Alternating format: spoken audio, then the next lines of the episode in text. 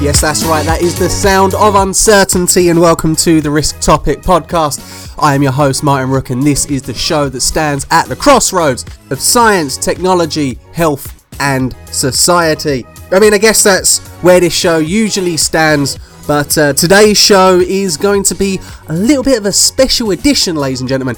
It is going to be an election results special, mainly because I haven't seen anything other than election news for the past couple of days. And if you're wondering why I'm sounding just a little bit out of it, just a little bit low energy or lower energy as usual, um, I was up at like 4 a.m., ladies and gents. I, I was dreaming of election results and I woke up and I had to actually check my laptop and I've been up ever since. So that was, that was less than six hours sleep. And yeah, things are uh, things are funny this morning. You might be sitting going, Martin, yeah, that's that's that's real sad, man. Um, yes, it is. I I do all this hard work so you don't have to. So you can go about your daily business and uh, just you know entrust your political analyses to me. Just a, just a little caveat right now. Uh, I am recording this at 8:05 in the morning, so there is an awful load of politicking that's going to be going on today. Things may have changed between me recording this and you listening to it. So they have. Don't get all upset at me. Just be sure to, to check and verify what I'm saying. But there is one thing that is uh, absolutely 100% guaranteed. It is that the UK has a hung parliament. In that, Conservative Prime Minister Theresa May called an election about six weeks ago and the results came in, and there is no one political party that holds the majority of seats in the Houses of Parliament, Westminster, London, UK. As such, any proposed policy or policy changes would probably lose the vote in the House of Commons. That's why you need the majority. You know, you can instruct the party whip, the, the person who's tasked with ensuring that all members of parliament vote according to what the party or the Prime Minister or the specific ministers want. And without holding majority in Houses of Parliament, there is absolutely no guarantee that anything proposed will go through. Because again, you know, if you're if you're a Labour MP and the Tories are proposing one thing, you kind of wouldn't want to side with them. It's not to imply that Labour or the Conservatives have the best idea moving forward in regards to policy, but more often than not, it just comes back down to games of political currency as such. You know, you don't want to be that one Labour MP who's always voting in favour of the Tories, because when it goes back to your constituents, they might just turn around and go, yeah, but you're not Labour. If we're going to vote for you, we might as well just give our votes to the actual Tories. And obviously, you know, you'd lose your seat and you'd lose that income and you'd lose all of those nice little benefits of being a member of parliament. Now, of course, in a hung parliament, you can sit there and ask who were the biggest winners, especially when, you know, every talking head on the radio is making everyone out to either A, seem like winners or B, seem like losers. And it's a very weird situation in which parties can both win and lose in various domains. So, in regards to overall seats, the Conservatives were the clear winners. At the moment, they currently hold 315 seats, where they needed 326 seats to hold a solid majority. And even then, that 326 seat to hold majority isn't that concrete. This is where politics gets really, really interesting because the party of Northern Ireland, Sinn Féin, they do not recognise the authority of Westminster. As such, their members of parliament do not sit in their seats in Westminster. They do not vote. So that actually lowers the number of seats you need to hold majority. And at the moment, Sinn Féin hold seven seats. So the actual number of seats that the Tories need to hold in order to have majority is at 319. But there are only about four other seats to be declared, so they still can't get the majority figure. Now, of course, another big winner would have to be the Labour Party, who currently hold 261 seats. That's up 26 seats from the previous election, and they actually received an extra 9.5% of the vote share. So all in all, about 12.6 million people voted for Labour, which again is very good. That is a definite improvement on Labour's previous attempts. However, that being said, let's not forget the fact that the Tories actually received an increase in the vote share too, about 5.5%. Now that was drawn from UKIP, who lost like 10.4% of the overall vote share. They had about 4 million people vote for them last time, and that drops down to about half a million. And as it stands right now, there is absolutely no way that Jeremy Corbyn can become Prime Minister. He would need to form a coalition with every other party except for the Tories to be in with a shot of leading the country. Now this brings us on to the next big winner of the of the night and arguably the biggest winner out of all of them, the DUP. Now again, these are another Northern Ireland party who actually have 10 seats in parliament. And unlike Sinn Féin, the DUP are more likely to sit in Westminster and vote and operate as, uh, I guess you could say, as you would expect a British political party to, to operate in Westminster. Now, from what I've read, and it hasn't been much because the uh, the DUP's website actually seems to be crashing an awful lot this morning. I, I can't get on it to double check the manifesto or anything like that. But from what I can read, they share quite a few similar views to that of the Conservatives. Unlike the SNP, that are, you know, a, a nationalist party, but very much for the devolution of the UK, the DUP, the Democratic Unionist Party, are very pro-Britain. They're very pro-union, pro-Brexit, socially conservative, fiscally conservative. They may be more right wing than the conservatives are. I, I, saw one commentator saying that they are the, the UKIP of Northern Ireland, just to give you an idea of what to expect from them. And with their 10 seats, that would put the Tories into power if they were to form a coalition government with the DUP.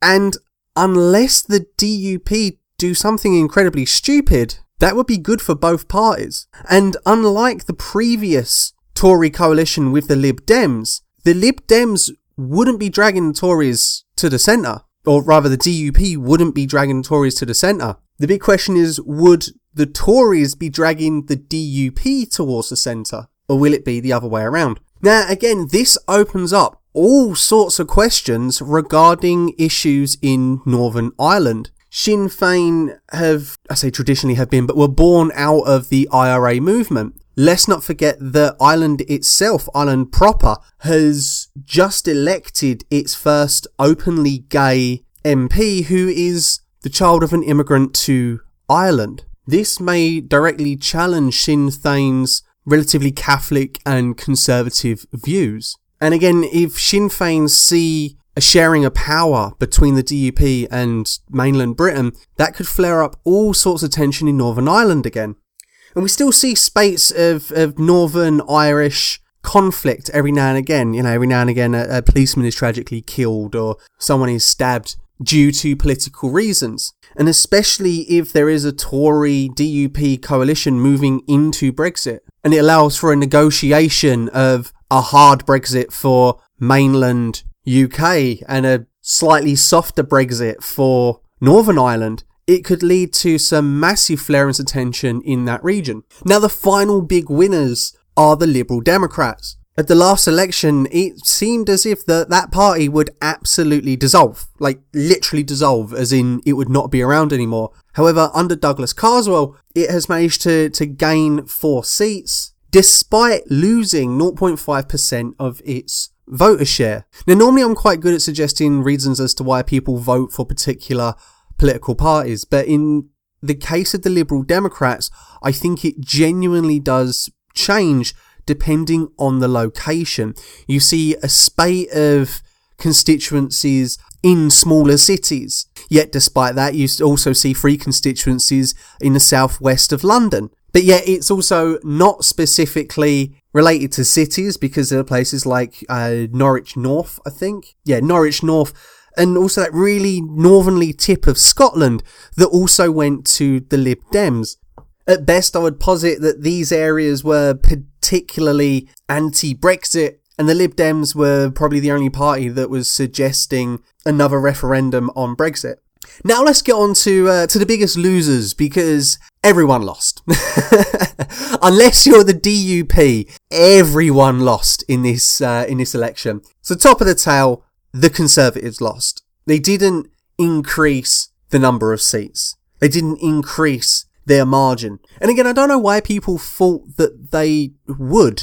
It almost seemed to be an expectation that those 4 million people who voted for UKIP would go on to vote for the Tories. Sure, there'd be an awful load of them, but it wouldn't have been everyone. There would have been some people who'd sit there and go, no, I like Corbyn, and I'm going to vote for Corbyn. And if the Conservatives can reach an agreement with the DUP, there's no suggestion that they would actually be any weaker than what they are now. If anything, the DUP could act as a foil for the Conservatives and appeal to the more conservative voter, leaving the Tories proper to appeal to the more centrist, centre left, or fiscally conservative liberal. Yes, it is a time that the Tory party is going to have to lick their wounds, but again, they've seen where they've gone wrong now. They still managed to get the most amount of seats despite running an incredibly weak campaign. Conversely to that, this is where Labour lose.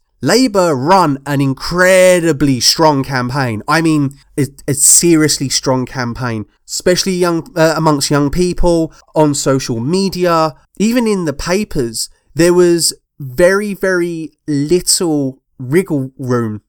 Wiggle room. There we go. Let's let's get your R's and your W's around the right way. It has been a long night, but Labour gave Theresa May very little wiggle room to survive. Even after the spate of terrorist attacks that we've seen in Manchester and London, they were still able to turn that around and make it Theresa May's fault. I'm sitting there expecting that Theresa May would say, well, you know, this was these these attacks were based on the previous uh, policies, the immigration policies of the previous Labour government and stuff like that. But no, she she couldn't really, and yet Labour hit her with, "Well, this was because you cut funding to the police." I, imagine what would happen if Theresa May cut funding to the NHS. Imagine how much worse it would have been without any doctors on call, stuff like that. And again, look back over your timeline after the past few weeks on Facebook and, and Twitter and stuff like that, there was hardly any posts that were pro-conservative being amplified.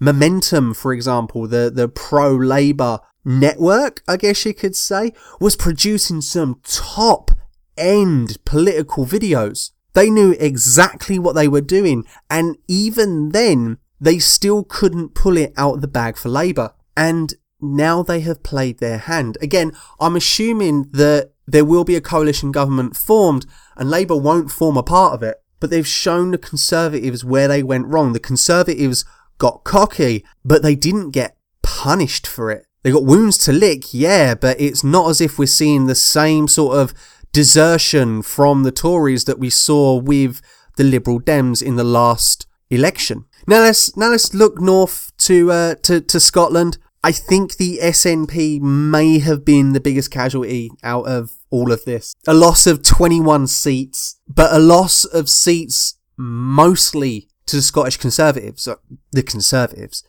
Again, Nicola Sturgeon was another politician who seemed to get very, very cocky in the strength of her political party. And she got punished. She lost city seats. She lost rural seats. She lost border constituencies, all of which has drastically reduced the SNP's bargaining power with Labour. And there's been sort of postulations being thrown about the sphere of political commentary in the Nicola Sturgeon's repeated attempts to push for another Scottish independence referendum was her downfall. There was more to governing than this one particular single issue. And that was something that she seemed to have forgotten about. There's been cases that I can remember over the past few months of schools falling down because they hadn't been built properly or maintained properly. And even the uh, the transport minister for Scotland reportedly went on record saying that he's not an expert in transport. I mean, you know, it's sort of one of the things you kind of really expect from your ministers is to be a relative expert, you know. I wouldn't expect a minister for science, let's say, to turn around and go, yeah, I know as much about theoretical physics as Stephen Hawking's. But you wouldn't exactly want him on record going, no, I'm not an expert in science at all, really. I'm just here for the job. And finally, as I previously mentioned, uh, UKIP lost an awful amount of the vote share, about 3.5 million votes. But again, this was, this was to be expected. The relation between UKIP and its voters seemed to be mediated through Nigel Farage. So without him, there's sort of no party, really. Now, where do we go from here? Well, in case you haven't already sort of got the hint, uh, expect a Theresa May led DUP Tory coalition government. I know people are calling for Theresa May to resign, but she probably won't. At least not yet anyway. We all know that Boris Johnson is waiting in the wings, but he will not want to accept this mess. If anything, we'll probably see Theresa May go on for about another two and a half years before she steps down in favour of Boris Johnson stepping up or running against her in the next general election. Also, expect Theresa May to readjust the Tory manifesto, especially if they're working in conjunction with the DUP, and then reframe that as political bargaining. But it will be something that will set out to address some of the glaring issues in the previous manifesto. Now, of course, the big question is in regards to Labour. What's going to happen? No doubt Jeremy Corbyn will be bolstered by his political success. Those who support Corbyn will be bolstered by Corbyn's political success. However, Labour only received 40.1% of the vote share, whereas the Conservatives got 42.4% of the vote share. And the big question is, will Jeremy Corbyn be able to maintain his message over the next five or so years? Will the public be interested in hearing that message over the next five or so years, especially if the Tories listen to what he's saying and acts upon it? Beyond that, there are also massive consur- uh, security concerns and other issues that Labour are a little bit weaker at addressing at the moment. And again, the other big question is what's going to happen with the fans and supporters of Jeremy Corbyn? If we start seeing mass protests, mass riots in opposition to Theresa May or, or a Tory led government, that could turn a lot of people off to Labour. They may start looking at the Lib Dems, uh, the Greens again. Because this is one of the things that the political left in the UK suffer from. It's that it's highly fragmented. You have Labour, Scottish National Party, Liberal Democrats, Green Party, Plaid Cymru, which I probably just butchered the enun- enunciation of. But that's five different political parties that are situated relatively on the, the left hand side of the political spectrum. Whereas on the right, you have the Conservatives and UKIP, maybe. And especially if you're starting to get people within the Labour Party who get a bit sick and tired of the Jeremy Corbyn brand, they very well could split to form another centre left party, sort of in the vein of Tony Blair. Ah, that would be. This would be the killer party, okay? This would be absolutely killer. A centre left Blairist party led by Nigel Farage the only focus you'd you'd have to have there is sort of on a kind of British nationalism as opposed to a kind of European globalism, and that would be a very powerful party on the centre left. And especially if Nicola Sturgeon's popularity continues to wane in Scotland. And let's not forget that in another four or five years' time, when we have another election, we're going to have a whole new generation of young people voting. This current young people will be gone. The new young people, those who are sort of 15, 16, 17 at the moment, that generation is said to be the most conservative, probably since the 50s. But they're looking for a party that is relatively anti-establishment. What Corbyn offered was a degree of anti-establishmentarianism. The construction of a new centrist party, one spearheaded by someone like Nigel Farage or Boris Johnson, yeah, that would be a political force to be reckoned with. Anyway, I am going to go to sleep now because the words are not coming to my mouth lips and my tongue is getting hog tied. I need some Pro Plus. I, I have caffeine tablets in the cupboard. I'm going to take them and then go do some more PhD work. If you have enjoyed the Risk Topic podcast, the political topic podcast today, please feel free to share it amongst your friends, your fellow political compatriots. Obviously, you can follow the show on SoundCloud, Stitcher, and iTunes. Like it, rate it, do whatever you fancy to it. I have been your host, Martin Rook. It has been a very long night of politics in the UK, and I will see you all again next week. Bye bye.